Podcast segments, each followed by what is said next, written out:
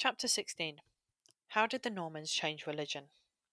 Twelve long years had passed since the rebellion of Hereward the Wake. William had ruled England carefully and made many changes. But in 1083 the king was to be found in Rouen, Normandy, mourning the death of his loyal wife Matilda. She had been the best of wives, he reflected, and her intelligence and strength had been the only reason he'd been able to rule two kingdoms at once. He had decided that she should be buried at the abbey she had commissioned here, the Abbey of the Holy Trinity.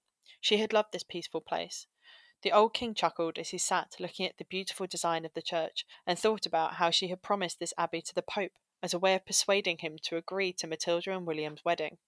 That was all a very long time ago now. But the Queen had put so much effort into changing the monasteries and churches of England too. The couple, along with Lanfranc, really had kept that promise to the Pope. Every village in England now had a stone church and a celibate priest dedicated to the job with no pluralism allowed. The churches were grand and Romanesque in style to reflect Normandy but also Rome. They had built Cluny monasteries, the first one in Lewes, changed the laws within monasteries to make them strict and holy. William remembered pulling Matilda to the ground by her hair. Who would have thought that they would have been able to achieve so much together?